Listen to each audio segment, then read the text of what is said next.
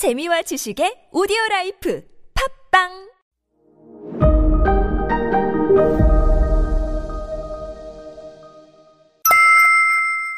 통영투어 신청하실 분들은 네이버 검색창에서 CNU 알파벳 영어 알파벳으로 CNU 우리말로 투어 CNU 투어 검색하셔가지고 신청하시면 되겠습니다.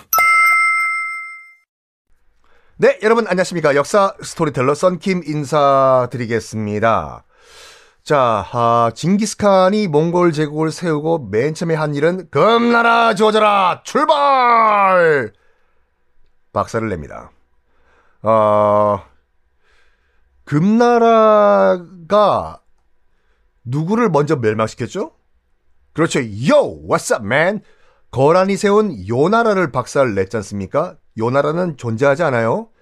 그래서 요나라에 있던 이 거란족들은 지금 금나라에서 거의 노예 생활을 하던 상황이었는데 이 금나라가 지금 몽골의 침입으로 난리가 났었습니까?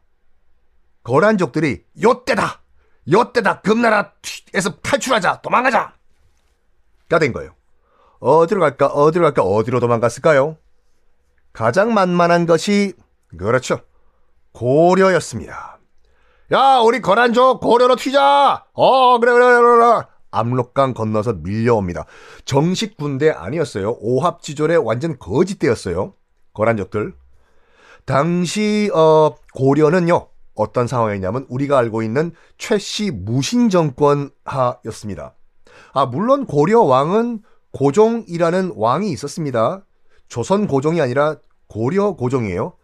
그렇지만 실권은요. 최씨, 최충헌이 시작한 그 최씨 무신정권이 꽉 잡고 있었어요. 왕은 그냥 바지사장. 도장만 찍어주는.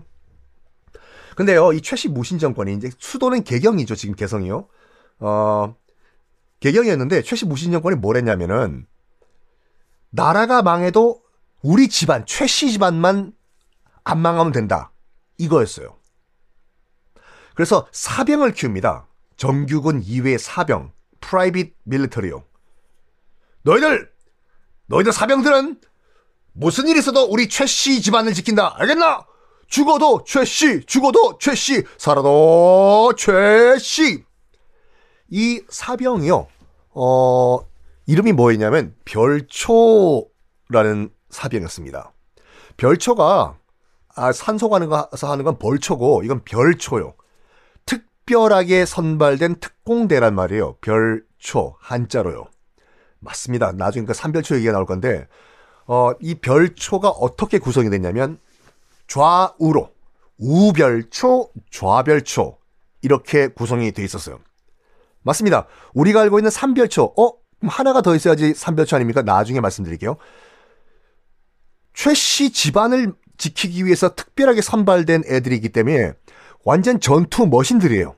너희들 별초는 무슨 일이 있어도 우리 최씨 집안을 꼭 지킨다. 별초 최씨. 그런데 이 상황에서 지금 북경 너머로 거란족 떼거지들이 몰려온다는 소식이 들어왔지 않습니까?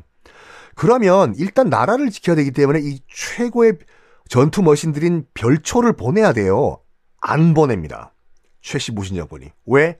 얘네들 별초 보내면은 고틈 타가지고 또 구태타 일어날 거라고 우려를 하는 거예요.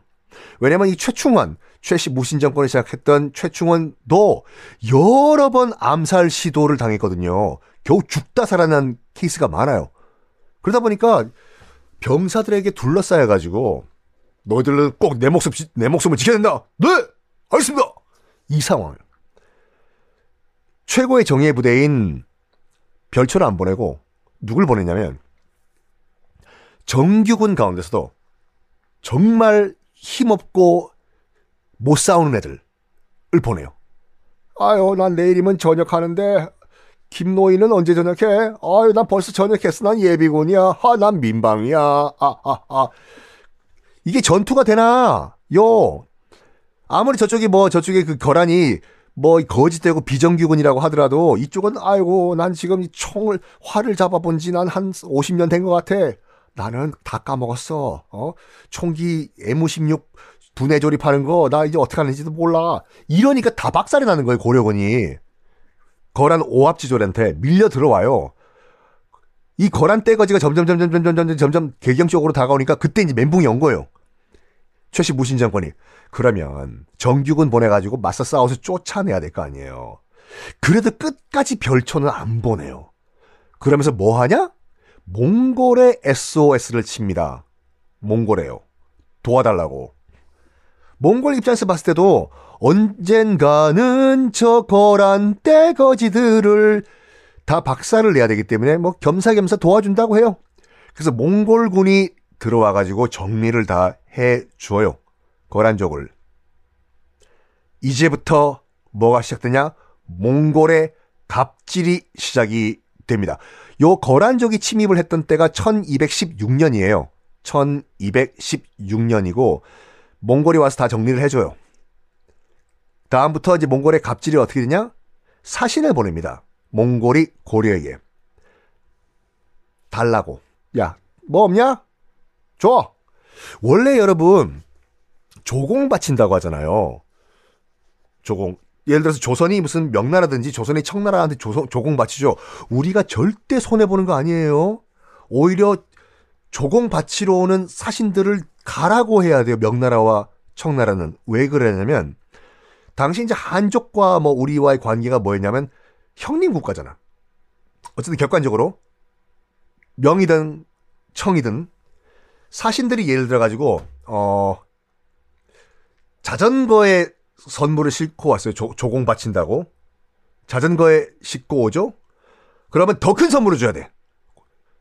동생이니까 트럭 한 대분을 내줘야 돼요. 그러니까 손해는 명나라와 청나라가 더 보는 거야. 그러니까 조공 바치러 가면 신나서 가는 거예요. 야, 이번엔 또 얼마 주냐. 야, 우리 자전거로 싣고 가는데 저쪽에선 1톤 트럭으로 주니까. 그렇지만 몽골은 달랐습니다. 그냥 삥 뜯는 거예요. 사신이 와서 왕창 5톤 트럭에 싣고 가는 거야, 그냥. 몽골에서요. 그런데 참 몽골이요. 고려를 얼마나 무시를 했냐면 고려 정부로부터 5톤 트럭을 이제 받아가지고 싣고 가지 않습니까? 압록강 건너기 전에 다 갖다 버려요. 난 너에게 모욕감을 줬어. 하기 위해서요. 아이, 뭐야, 이거. 싣고 와보니까 이거 쓸데도 없는 다 잡동산이들 아냐, 이거. 야, 우리 몽골, 우리 너희들, 야, 무시하냐? 자자, 야, 다 갖다 버려. 아, 그냥, 우리 차라리 맨손으로 간다. 이거를 계속 반복을 하는 거야. 이걸요. 고려도 부글부글 끓죠. 어떻게 했을까요? 다음 시간에 공개하겠습니다.